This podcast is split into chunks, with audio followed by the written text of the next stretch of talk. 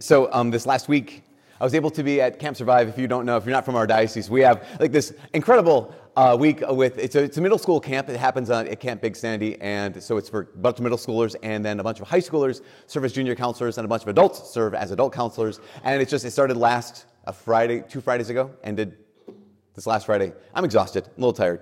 Um, but it's just it's, it's, it's so good. Like there's so much opportunity for not just for the, the campers to like to, to really pray and really get into the relationship with the Lord, because that's the key, this whole thing.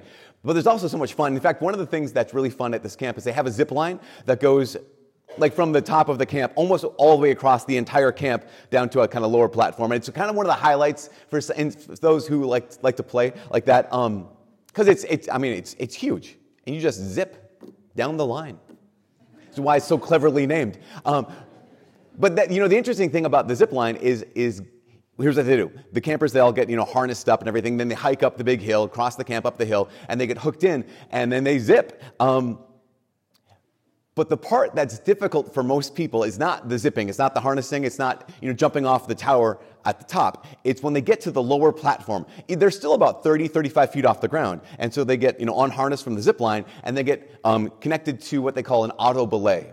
And if you, if you know anything about auto belay, it's like if you're in an indoor climbing wall and you don't have a belay person to belay you, you just hook into the auto belay. So if you fall, you only fall about three feet, and the auto belay catches you and then slower, low, slowly lowers you to the ground. So that's what happens. This thing, they get to the platform, 30, 35 feet in the air, and then they're hooked up to the auto belay, and at some point they have to jump off the tower, and it's going not. It's not going to catch them right away. It's, they have to fall. In fact, if they don't fall, it doesn't catch on.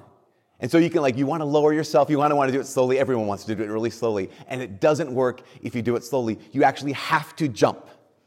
And it just, it's the best to watch like all these, you know, sixth graders and like, go, just go. I can't go, just go. And if you asked any one of them, like, do you have faith in the your harness? You say, yeah, of course I do. Do you have faith in the people who have been running this zip line for the last how many years and no accidents yet? Of course I do. Do you have faith that the auto belay will catch you? Yes, because you saw a bunch of kids jump off and it caught them every single time. Do you have faith? Like, of course I do.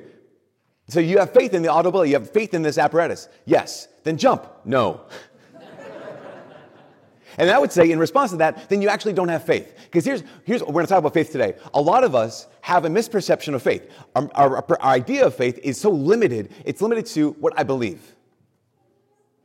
And so we say, you know, later on, we'll say, in a few moments, we'll say the creed, which is super good. And is an articulation of what we believe. And that's fine. But faith is not just what I believe. In fact, faith doesn't become real faith until I act on what I believe. Another way to say it is um, while faith is internal, right? So it's, it's inside me in some ways, it's also incredibly external in at least two ways. In one way, faith is relational, meaning I don't just have faith, I have faith in something or someone else. Right? So faith isn't just something I possess, not just something I have internally. It's always outside of me as well. I have faith in the harness. I have faith in the auto belay. I have faith in the person who set up the harness and set up the auto belay. So it's always relational. Always relational. Faith is always relational. And secondly, it's always external. It has to be. It always has to be visible. Another way to say it is this um, faith is so much more than what we can articulate, so much more than, what we say we believe. Because a person can actually tell what we truly believe if they just watch us. Because I can say that I have faith in eternal life, but if I spend all of my time investing in this world, then you see what I truly believe. I can say that, oh man, I love my family and I, I, I, I desire them so much, but if I spend all my time away from my family, then you see what I truly believe, what I truly have faith in. If I spend all my time, if I, if I say, no, I believe that God listens to my prayers, I believe that my prayers make a difference, I believe that um, He hears me and He acts on what I pray for, but you don't spend any time praying, then we know what you really believe. We know what you really have faith in. Faith is something that is incredibly visible.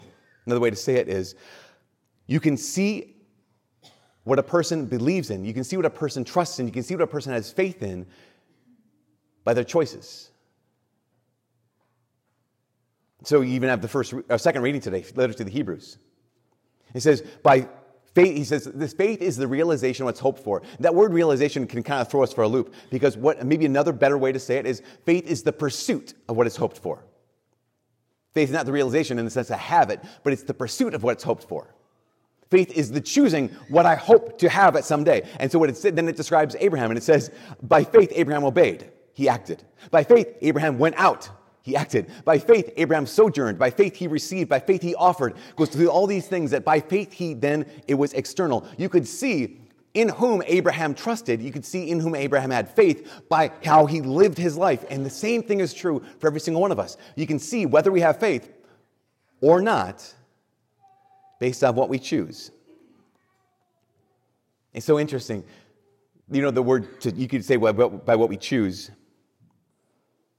You can say what we really believe based off of uh, what we love. And you can see what we really believe based off of what we decide. You might know this about the word decide. The word decide is, it comes from the word to cut off. De cedere is what that is, to cut off. And so we all know that, right? That's why it's so hard to decide, because it means that if I choose this one thing, if I decide on one thing, it means I cut off almost all the other options It's one of the reasons it's hard to decide.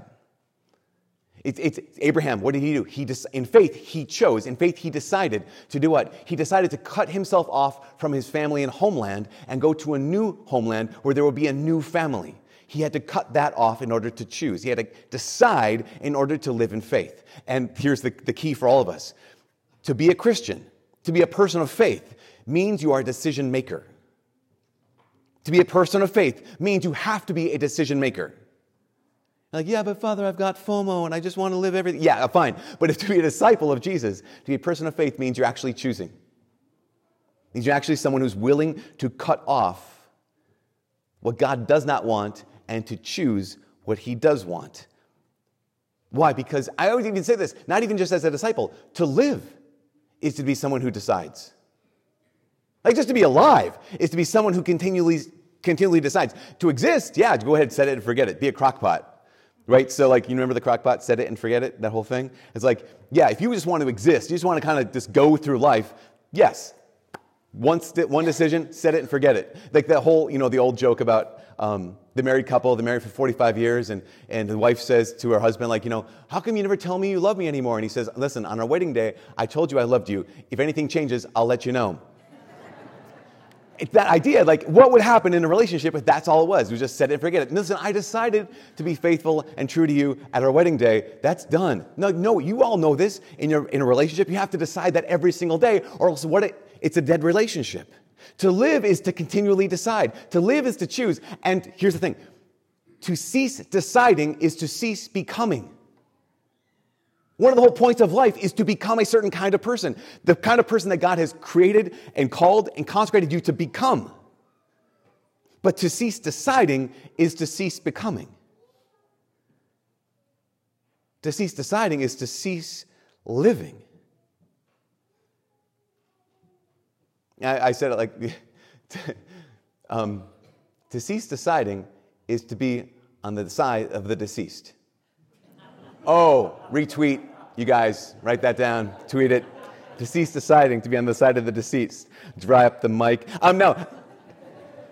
Because deceased deciding is to decide to become nothing, is to decide to become no one. I'm done. You know, it's, it's, it's funny, we can ask the question of our lives, look at our lives right now, and ask the question are you moving? Like, I, guess, man, a disciple is a decision maker. Person of faith is someone who decides, who chooses. So the question is, are you moving? And I know that maybe probably everyone in the church this morning will be like, Are you kidding me? Father, my life is so busy. Like it is just so full of stuff. And it's just like I'm doing one thing after the other after the other. That's fine. Here's the question um, Are you choosing? Are you moving? Or you just, do you just happen to be in a stream that's moving? So many of us are caught, just caught us up in life. So we're not actually choosing, it's just life is just carrying us. I was talking with a young woman who had graduated from college a number of years ago. She was saying, she's, Father, I just, it seems like, you know, every morning I get up, I work out, rush off to work, work all day.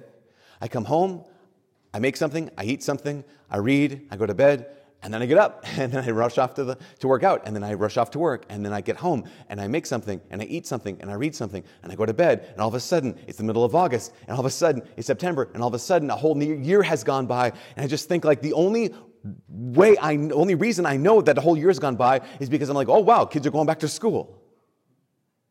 And it just seems like I'm just caught up in this like stream of life. And it's very, very busy. That's the question. Are you moving? Or is just the world around you moving? Another way to say it is Are you living what you believe? Are you choosing the life you're currently living? Like actively choosing. Remember, a disciple, person of faith, is someone who decides. Are you choosing the life you're currently living? And I, remember uh, hearing a preacher talk about this once. He said that his grandma used to have a saying. And his grandma would say, um, when it came to complaint, when it came to people who are like, ah, I'm not living the life that I think God's calling me to, or whatever, she said, he said, she said that uh, she would say, never, fin- never say anything you couldn't finish with the words, and I wouldn't have it any other way. So, like, whatever you, have, you and I have said in the last week, like, never say anything that you couldn't finish with the words, and I wouldn't have it any other way. So like when I'm talking to the college students, they're like, "Oh my gosh, brother, I'm so busy, I'm so overloaded, and I just, you know, I just totally binged on Netflix all last week, and I wouldn't have it any other way." Or like, man, I just, you know, I, here's my life. I just, I get up and I work out and I go to work and I eat and I come home and I go to bed and I wouldn't have it any other way. Yeah, I find myself in this place where I'm just so busy. I'm just like in, in, caught up in like the rat race and I wouldn't have it any other way. Life is so stressful right now, and it's just overwhelmed with all these kind of things, and I wouldn't have it any other way. Because here's the reality that although, although there are many things in our lives that are beyond our control, like many painful things, and I, I don't want to make this caveat, I know that there's a lot of painful things in almost every person in this church's life right now that you did not choose and you did not create and you have no control over. I realize that. I realize that's true. But for the most part, the painful truth is we are often the cause of our own misery. Again, there are a lot of things that are out of our control, and a lot of things in your life that are out of your control. But for the most part, we are the cause of our own mis- misery. In fact, I love this saying. Um, it was it's saying that was like this: Everything happens for a reason. Sometimes that reason is you are stupid and you make bad decisions. but the reality, of course, is that we are often the cause of our own misery. And if I find myself in life and I'm like, okay, why? This is just so painful. This is so difficult. This is so hard. Then why don't you change it? If I don't want to, if I can't finish this sentence and I wouldn't have it any other way, then why don't we make a decision to cut off what is dragging you down or a way of communicating with your spouse that is dragging you down or a way of communicating with your kids that is just dragging you down? And make a, make a move. I think a lot of times it's because it's only when the pain it takes to stay the same outweighs the pain it takes to change that we're finally willing to change. Sometimes it's only when the pain it takes to stay the same is outweighed, it outweighs the pain it takes to change that we're finally willing to decide. But a disciple is a decision maker. Someone who actually makes those decisions. A person of faith is someone who, who what, who acts, who moves, who says, okay, this is what I believe, therefore this is how I live. Now, at this point, I can imagine people are like, okay, Father, that's enough. That's fine for your high school students. That's fine for your college students. I'm old. Yes, I can see that. oh, I'm sorry. I'm sorry. That was, no, no. But, but I get it. I get that. I get that. Um, but here's the question You're not done, are you? Like, you're not done with life. Like you're not done becoming. And that means you're still called to live your faith. It means you're, still called to decide, no matter how old you are.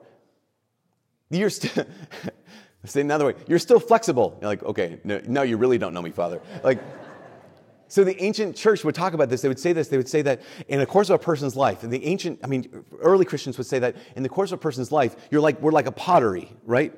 That's clay that can still be molded, it can still be moved until one moment, and that one moment is when the clay is put in the fire. And then it's hardened. Then it becomes unmovable. That moment, of course, is judgment that Jesus talks about in the gospel today. The moment, of course, is when the master finally comes home and all the choices we've made, we were still, still, still pliable, we're still able to be moved. And that moment, the choice we've made is fixed. We're still flexible until the fire. And after the fire, now it's fixed. You, right now, all of us, by faith, we're still flexible. We can still choose. In fact, there's this guy, his name is um, Hans Urs von, Balthasar. It's easy for me to say. And he was this just genius uh, Catholic writer in the last century. And he, he said this he said, It is indispensable that every Christian be confronted in the greatest seriousness with the possibility of their becoming lost. I'm going to say that again because it's a big quote. It is indispensable that every individual Christian be confronted in the greatest seriousness with the possibility of their becoming lost that while I'm still on this earth, I'm still flexible. I can still change. I can still become. I can either become a person who's just like Jesus, because that's what he calls us to be, or I can become a person who has chosen something other than Jesus. And the reality is, in the end, as it says in the gospel today, God gives us what we chose. To be person of faith is to choose. And in the end, Jesus gives us what we've chosen. He gives us what we've decided. Now, sometimes people would say, like, I can't believe that anyone would choose, anyone would, you know, in the gospel, it's a lot about heaven and hell here. I can't believe anyone would choose hell. And I would say we do that kind of stuff all the time. We do that kind of stuff all the time. In fact, we did this, uh, we had a mission trip this last month, I guess last July, and uh, with a bunch of high school students. It was a really good trip, but we had a painful moment, a really painful moment where on the first couple days of the trip, we had made it really, really clear to all of the students, all the teenagers on the trip, that um, there are some rules on the trip. And if you break some of these really important rules, I really highlighted, underlined, bolded, and um, italicized every one of these. It said, okay, this one rule in particular is very important because we know some of you have already done this. If we find you find out that we, you've done this kind of this thing, we will call your parents and you have to go home. Your trip will be over. And like two hours later, they did it. It's like, children, children, why do you do this to me? Why make me be the bad guy? Because they just decided. And we, they chose the thing. So it was really interesting. Some of their parents couldn't come pick them up for like the next, say, 24 hours. So the next day, we're still doing the mission work, the still service work. And one of the guys, he said to one of the priests, who he has a pretty good relationship with, he's like, Well, yeah, Father, I mean, you guys are kicking me off the trip. And the priest was like, No, I mean, he knows him. So he's like, Oh, no one's kicking you off the trip. You chose to be sent home. And that, that, that right there is the key. When it comes to hell, God doesn't kick you to hell. He doesn't kick anyone to hell. It's I chose what I knew he didn't want. That's what it says in the gospel. Those who knew the will of the master and did what they wanted to, anyways, are making their choice. Because to, to live is to decide, to decide is to become. And the reality is, any one of us, we're still flexible bef- until the fire. But after the fire, we're fixed and we get what we've chosen. To live by faith is to be that kind of person who continues to choose Jesus. And this is the last thing. I don't want to get to that moment, the moment of the fire, and be like, oh, shoot, what have I chosen? Now I know. You know, the church, and the church doesn't want you either. God doesn't want you to do that either. And so, what the church has given us is this really um, powerful tool, powerful gift that if you were to use this every day, I, I'm certain that if you were to utilize this gift on a regular basis, not even every day, because sometimes we have that perfection idea that if I don't do it every day, then I can't do it at all. If you did this on a regular basis, my guess is, my bet, I would wager that you would not be lost. Here's what it is it's called a consciousness examen. So a guy named St. Ignatius of Loyola came up with this idea. Basically, it's a way to live on purpose, a way to live intentionally, a way to ask oneself at the end of every day a couple questions. Here are the questions. First, where was God in my life today? So often, what we, we're caught in the stream and we're not making decisions, we're just kind of like being carried down by the river. But to ask the question at the end of every day, where was God in my life today? Well, I didn't go to church, he wasn't anywhere. Well, my gosh, when you went to the workout, was he there? When you went off to work, was he there? When you drove home, was he there? When you made your food and ate it and read your book, was he there? Because here's the thing, here's the spoiler, he was there. Where was God in your life today? Where was he acting? Second question, how did you say yes to his presence today? Where, was, where did he show up and you said yes to him? And the third question is, Where did He invite you forward? Where did He invite you to move? Where did He invite you to decide? And you didn't say yes. So, three questions Where was God? Where did you say yes? Where did you say yes to Him? And third, where did you say no to Him? Where did you ignore His invitation? Here is my strong suggestion that if we were to do that on a regular basis, there is little to no way, because God loves you. He wants you to be saved. He wants you to be with Him forever. He's your defender, He is your Savior. There is literally, virtually no way that at the end of our lives, when we get to that place where we are forever who we've become, that we become someone who's far from God. So, to live by faith is to make decisions. To be a disciple is to be a decision maker. To not just go through life and, and cease to become, but to go through life and become the person God wants you to be, to become the person like Jesus. Simply three questions God, where were you today? Where did I say yes today? Where did I say no today? And help me tomorrow.